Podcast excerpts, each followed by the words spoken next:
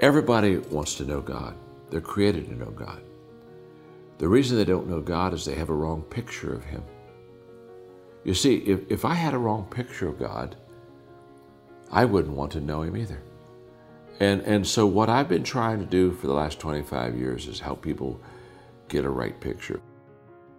Welcome to the Jesus Calling Podcast. Today, we talk with two men who show us that God is always with us and shows up in our lives, sometimes in ways we'd never expect. Leadership coach John Maxwell and pastor and author Nate Pyle.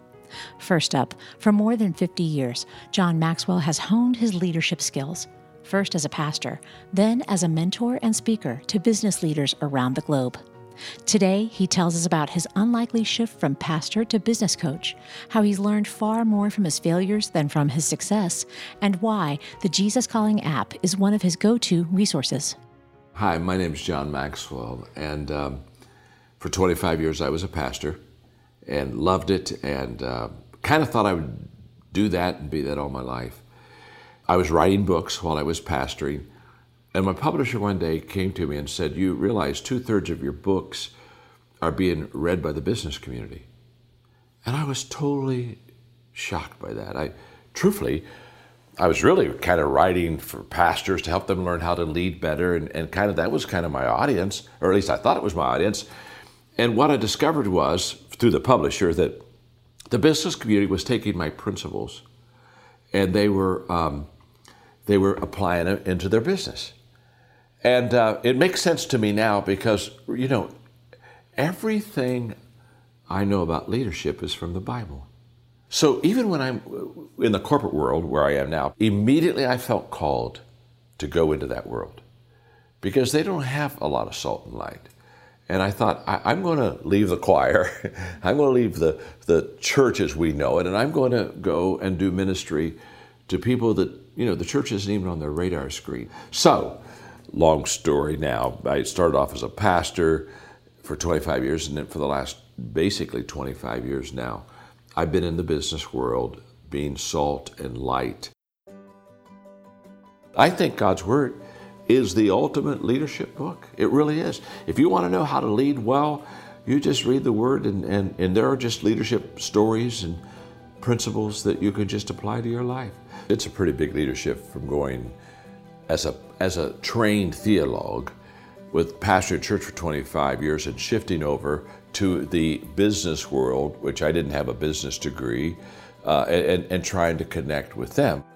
I knew I was called, but I didn't know how effective I would be. And for the first couple, three years, it was all uphill because I, I, I you know, I, I, have to connect with them in their world. The common uh, strand was the leadership principles that I, I, I, had learned out of the Bible. But this was a, a mega shift. And uh, so I, I knew I was called, but I didn't know how effective I would be. And for the first couple, three years, it was all uphill because I, I, you know, I have to connect with them in their world. And I'll never forget, this was really in my first year when I made that shift. Um, being on Kiawah Island and speaking to the largest lumber broker company in the world. And at the end of the day, they asked me, they raised their hand, they said, um, Your leadership stuff, it, it's different. Where, where, did you get it? And I told them, I said, You don't want to know. and of course, you tell somebody they don't want to know. And it just makes them want to know, you know. And so I said, no, no, no you, you don't want to know. And, and, so now they got their hand back up. I said, no, no, we really do want to know. And I said, you know, if I tell you, you're going to be disappointed. So I think we're better off just to not know. Well, they can't handle this. No, we want to know. So I said, well, everything I've taught you today, I learned from the Bible. And I, you should have seen it. I mean, there was an audible like, oh. And I said, I told you. I told you you were going to be disappointed. That wasn't what you thought I would say. And, and I told you you'd be disappointed. I said, now, I, I know you have a cocktail hour tonight at 7 o'clock. And I'll be there. I'll be over in the corner. And if you have any questions about God or uh, about life, and you just haven't been able to put it together, I'll just hang there. Just come over and talk to me, and I'll do my best to maybe help you or answer the question. I went down there wondering if anybody would come even say hi to me. I mean, after I told them where I got all my leadership material. And, when as soon as I got there, there were a group gathered, and, and I got over in the corner, And, and the line for the next hour never stopped. And people were just asking me questions about God. And I can tell you, I walked out of that cocktail hour so convinced of my calling. I do a teaching on the four pictures of God. The first three are the wrong pictures of God. The first picture is a wall, a big, foreboding wall. And, and, and we're on the outside and God's on the inside. And a lot of people, when they think of God, they oh yeah, there's a God, but they never make a, what they would call a, a personal relationship or connection with Him, because they've got this wall, this this barrier, and, and and then I help them say, you know, if you have that picture of God, it's a wrong picture. It really is, and and the reason I know that is. Is because in the very beginning, I mean, you go back to God creating man, Adam and Eve, when they sinned, they, they hid from God. It was God who came looking for them. It wasn't man saying, Oh my gosh, I blew it. I got to go get to God and tell him I'm sorry and I got to kind of make amends here. No, no, no. They hid. We all hide. I hide. You hide. Sin causes us to hide.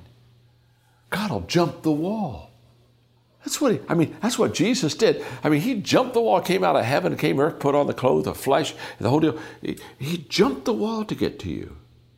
The second picture that people have, the wrong picture of God, again, is like a stairway to heaven, and, and I'm going to climb it. It's like a stairway of good works. And I'm just going to be a good person, a good neighbor, a good family person. And, and they start climbing, they can start climbing, they start climbing. And, and the fact that, that it's a gift. And, and there's, there's nothing that we can do to deserve or, you know, we just get prideful and kind of look at each other and compare ourselves and say, I think I'm a little closer than you because I'm a little bit better person. And it just doesn't work. The third picture, though, is I tell them to, you know, picture a, like a, this is terrible, a garbage dump. And, and, you know, there's nothing enduring about a garbage dump. I mean, nobody has ever said, let's go take a walk by the garbage dump today. Nobody ever does this. No, no, no, no. The, what happens is it's a garbage dump. And we don't want to see the garbage. We don't want to smell the garbage. We don't, we, we don't want to get around the garbage. And, and there are a lot of people, they got a whole bunch of garbage in their life. And, and what they say is, God is not interested in me. I mean, if, if you knew what I had done, and, and, and, and so I help them. I say, you know, again, wrong picture. In fact, what's really interesting is God's incredibly interested in all your junk. You know, when Jesus was on earth, the religious community, the hardest part of the religious community was handling Jesus was he was always hanging with sinners. And they, and they couldn't handle this. And, and Jesus said, let me explain something to you. I'm a doctor.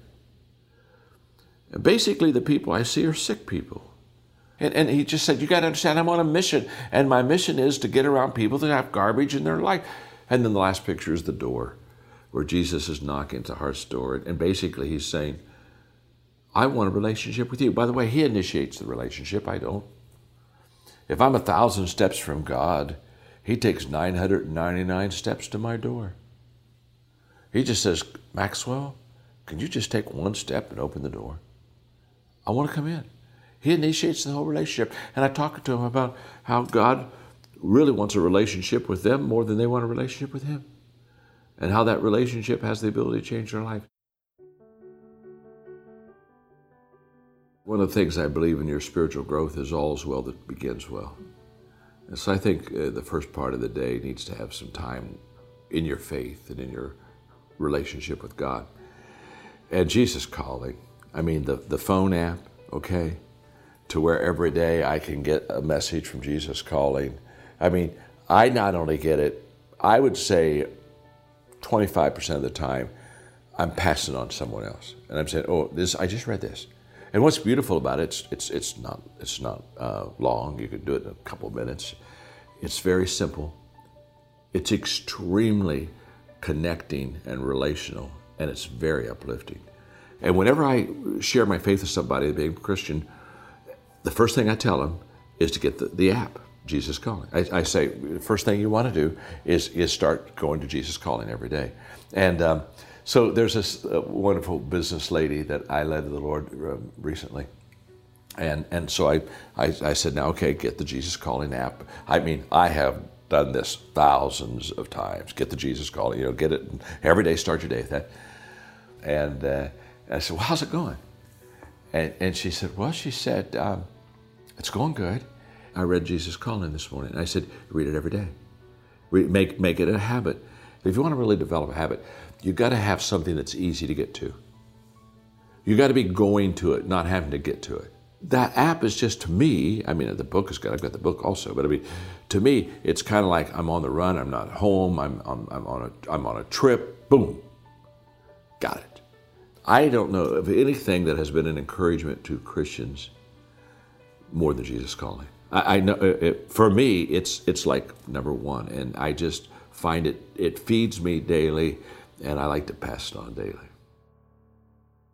The book Leadershift is all about shifts that we make in our life that will allow us to basically connect better with people so that we can have a, a stronger relationship with them and add value to them and help them a lot. When people ask me how do they apply leader shifts to their life, well, most people, they think, well, if I'm not a leader, this wouldn't be a book that would connect with me. And, and what I teach is very simple. Leadership, leadership is influence. Nothing more, nothing less. So you, you don't have to have a leadership position to be a leader. Uh, you, a mom influences her family.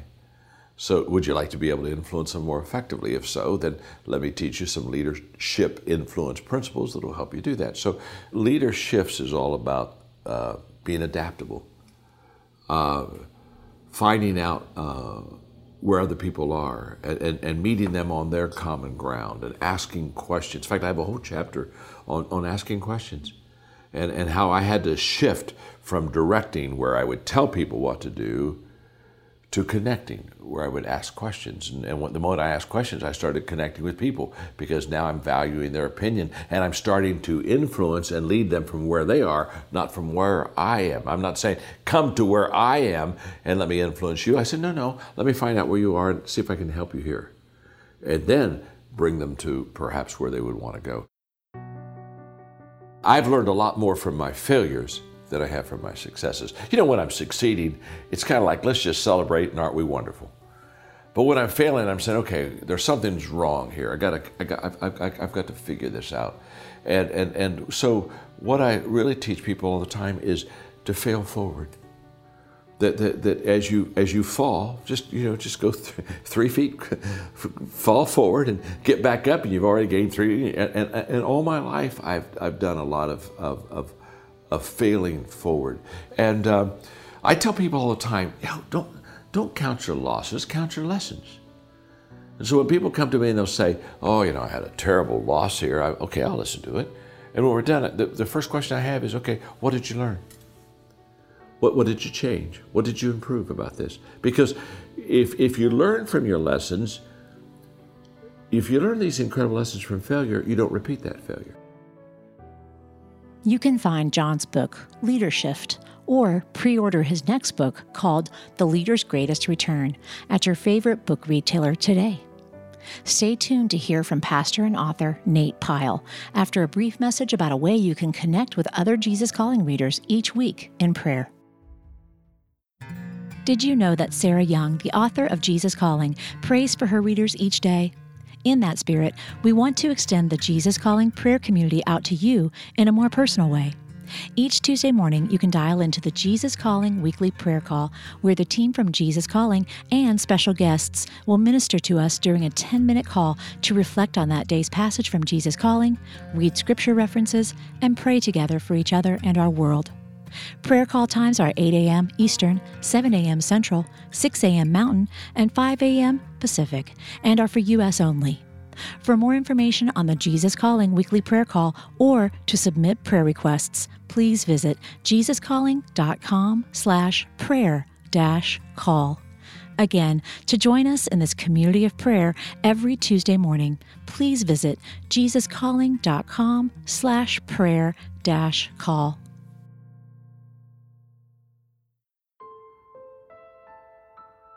As Nate Pyle stood at the altar next to his bride, he never imagined the for worst part of his wedding vows would play such a prominent role early in his young marriage. Nate and his wife Sarah became overwhelmed as they faced one complicated problem after another infertility, an ectopic pregnancy, mental illness, and struggles with faith. Nate found himself thinking about the phrase people kept telling him God won't give you more than you can handle. Which led him on a journey to wrestle with pain and suffering and God's role in our lives through it all, which he wrote about in his latest book called More Than You Can Handle. Hi, my name is Nate Pyle. I'm the pastor of Christ Community Church, which is a suburb on the north side of Indianapolis. And I also have the privilege of authoring books, so I've written a couple of books as well. The phrase "God won't give you more than you can handle" is connected to a verse in 1 Corinthians in which uh, Paul does say that God won't give you more than you can handle or more than you can stand up under, but he's directly talking about temptation in that passage. If we look in other places of Paul writes, right? Paul writes in Second Corinthians that when he is weak, right? He he is weak. And and there's one part where he talks about being weak to the point of despair right? And so if Paul hits that point where where this super apostle of sorts, the person of that we hold up as this is what it looks like, someone who can rejoice in suffering and can rejoice when life is going well. He rejoices in all things. But there's a point there are points in his life where paul says yeah even i reached the point of despair and so in my weakness christ is made strong and so this idea that god won't give you more than you can handle i think is is a way in which we try to shelter ourselves from the world because the world is more than you can handle. Whether you have the diagnosis of cancer or you lose a spouse or a, a, child is going through an extreme illness, these are things that we can't handle. We can't handle the illness itself. We can't handle the the emotion that we're feeling. But even on the positive side, there are some things in life that are so good that we can't even possibly wrap our minds around. So much of life is more than we can handle, and, and so we have to recognize recognize that particularly as it relates to the negative things in life, so that we can be weak. I think when we say to people, God won't give you more than you can handle, we're trying to strengthen them. And that's a good motive. But ultimately, what we also need to recognize is that Christ is stronger than you. And so, in your weakness, allow yourself to be weak. Feel the weakness, feel the inability to control the circumstances around you so that you have nothing left but to rely in Jesus. And so, as our family went through infertility and ectopic pregnancies, and my wife dealt with some mental illness and anxiety issues, these are all things that I, I couldn't YouTube those. I couldn't YouTube how to fix infertility. And so, for certain personalities, myself included, this letting go of control, this giving up of being able to fix it or being able to handle it and enter into our weakness as, as, uh, finite human beings with limited power in the world well that's so hard, but it's also the most human thing to do. It, it, it's to recognize our humanity and then allow God to to show up in the midst of that, however God might show up, and begin to work something that is better than what we could do with our own hands. I think the difference, at least for me, between letting go and and giving up is when I give up, I really abandon the desire to see anything in this particular circumstance happen. So, you know, for us with infertility, in, that case, for me to give up would mean, well, we're just done trying, and our family is the way that our family is going to be, and I have to just resign myself to that. Letting go means that I'm still I still hold on to the desire. Like we still wanted to see our family grow and to have more children. Uh, it, it, it simply meant letting go of of me trying to make that happen according to the dreams that I've had that I had set before, uh, according to the visions or the pictures of what my family would look like and how my family would come to be. Letting go didn't say, "Well, I'm going to abandon that desire." It, it was like I'm still going to take that desire to God, and I'm going to open myself up to the possibility that it's going to look very different. Um, and, and to not try to manipulate things around me if we look at Job, if we look at the the Psalms of lament, those psalms are filled with desire. Those psalms are filled with uh, people's hopes and dreams coming to the surface and saying, God, you've yet to deliver on this. And some of those are directly connected to God's promises, right? God promises to heal, and God promises to never abandon us, and then God promises uh, to protect us. And so I think the lament is is is it plays an important role in continuing to hold our desires before God, to say, God, you have promised certain things and you've yet to deliver on them. And I'm not walking away from you and I'm not walking away from the promises. I actually still trust them deeply, but I'm going to continually. Uh, grieve and and be in angst over the fact that these are unfulfilled promises. And I think that's what's so powerful about the story of Job. If you read through Job, Job holds nothing back from God, and in fact tells God very clearly how he feels. There's one uh, passage, I believe it's in Job chapter 30, verse 20, where Job says, essentially, he says, God, I'm standing here, and all you do is merely look at me.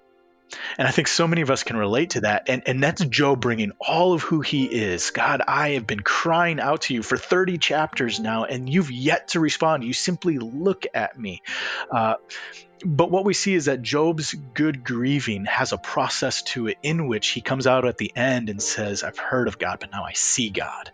I think bad grief is when we try to short circuit that process, where something bad happens, like at the beginning of Job, and we try to get people to jump all the way to chapter 42 of Job, where he says, Well, now I see God. But we forget that Job needed all 42 chapters to get to that point, and we have to allow people the process of their Job experience so that they can hear those same words spoken to them by God. I think the other thing that we have to remember is we often want quick fixes, right? We, we want God to save us from the suffering experience. We want God to save us from cancer. We want God to save us from the loss of a loved one. And oftentimes, when we say we want God to save us, what we really mean is we want God to keep us from ever having to go down that road. We don't want to be the person who experiences that. But when we read through the Bible, what we see more often than not is the way that God chooses to save his people is not to save them from the negative experience, but rather to save them through it. So the Israelites have to go through the Red Sea. Uh, Shadrach, Meshach, and Abednego have to go through the fiery furnace, and Jesus has to go through death in order to receive resurrection. And that's the same for us. We have to go through death to get to resurrection. We have to sometimes go through pain to receive the intimacy with God. And so grief enters into that. But what's great is, is that God doesn't abandon us to that. Uh, God is with us. And that can, again, be one of those ethereal sayings that we toss around. But this is where a church community really comes in, right? God is with us in the meals that show up through the cards, through the prayers. In fact, I, w- I just had a conversation with someone who is going through a very difficult ordeal in our life. And he said to me, he said, Nate, um, I can actually feel when people are praying for me. And that's when the church really does become the presence of God on earth. So we have to remember that sometimes God shows up through the people who show up next to us as we're walking through something difficult. God is always with us, many times in ways we don't expect. Nate reads a passage from Jesus Calling that helps us remember God never leaves our sides, even during our darkest moments. Here's a passage from Jesus Calling from September 10. I am always available to you. Once you have trusted me as your Savior, I never distance myself from you. Sometimes you may feel distant from me. Recognize that as a feeling. Do not confuse it with reality. The Bible is full of my promises to be with you always. As I assured Jacob when he was journeying away from home into unknown places, I am with you and will watch over you wherever you go. After my resurrection, I made this promise to my followers. Surely I am with you always to the very end of the age. Let these assurances of my continual presence fill you with joy and peace. No matter what you may lose in this life, you can never lose your relationship with me. For me, what that passage points to is the hope that we sing about and celebrate every Christmas, Emmanuel, God with us. And I think that's the greatest hope that we can have. Uh, we may never get an explanation for what we're going through, through the pain that we experience, through the circumstances that we have to endure. But what we get is intimacy. We get Jesus with us, mourning with us, rejoicing with us, uh, walking with us, surrounding us with his grace that is embodied in his people, and even with his spirit. So uh, for me, that idea of God with us, and I just love how Sarah that phrase over and over again in that passage with you, with you, with you. Suffering is the common denominator for all humans. It's the thing we share in common. The suffering that we experience is the suffering of a broken world in which now there's meaningless suffering, suffering, pain, and injustice that that doesn't seem to be have any redemptive qualities whatsoever and that kind of suffering i believe breaks god's heart. And i think it's too cold to say well that's it'll all make sense down the road. I don't know that it will. You know the bible never gives us an explanation for why suffering exists or why god continues to allow suffering. What the Bible promises to give us is that one day God will restore it and God will wipe every tear from every eye. And so, what I believe is that we can trust that God, as a good father, sees our suffering, is broken over our suffering just as we are, and will someday wipe the tears from our eyes and we will be made whole as we are in intimate relationship with Him. You can find Nate's latest book, More Than You Can Handle, at your favorite book retailer today. If you'd like to hear more stories about where God shows up in ways we don't expect, check out our interview with Bishop T.D. Jakes. Next time on the Jesus Calling podcast, we speak with Trevor Brazile, a world champion rodeo athlete. Trevor attributes his success not only to his hard work and dedication, but God's hand in elevating his talents to a level where he can connect with a large audience about his faith. I want to be careful that people know where my blessings come from because if you line all the successful rodeo athletes up, I'm going to look like the shepherd boy, David. And I think to this day, that's why I was chosen because everybody could see that it wasn't all athleticism. It wasn't all, you know, self done, that God had his hand on me my whole career. Do you love hearing these stories of faith weekly from people like you whose lives have been changed by a closer walk with God? Then be sure to subscribe to the Jesus Calling Stories of Faith podcast on iTunes, Stitcher, or wherever you listen to your podcasts. If you like what you're hearing, leave us a review so that we can reach others with these inspirational stories. And you can also see these interviews on video as part of our original web series, with a new interview premiering every other Sunday on Facebook Live. Find previously broadcast interviews on our YouTube channel on IGTV or on jesuscalling.com/video.